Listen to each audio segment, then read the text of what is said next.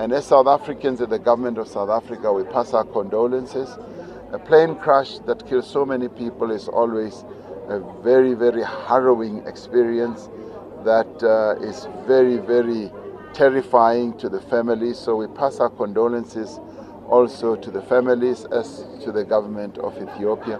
I will be talking to the Prime Minister of Ethiopia later this day to pass our condolences.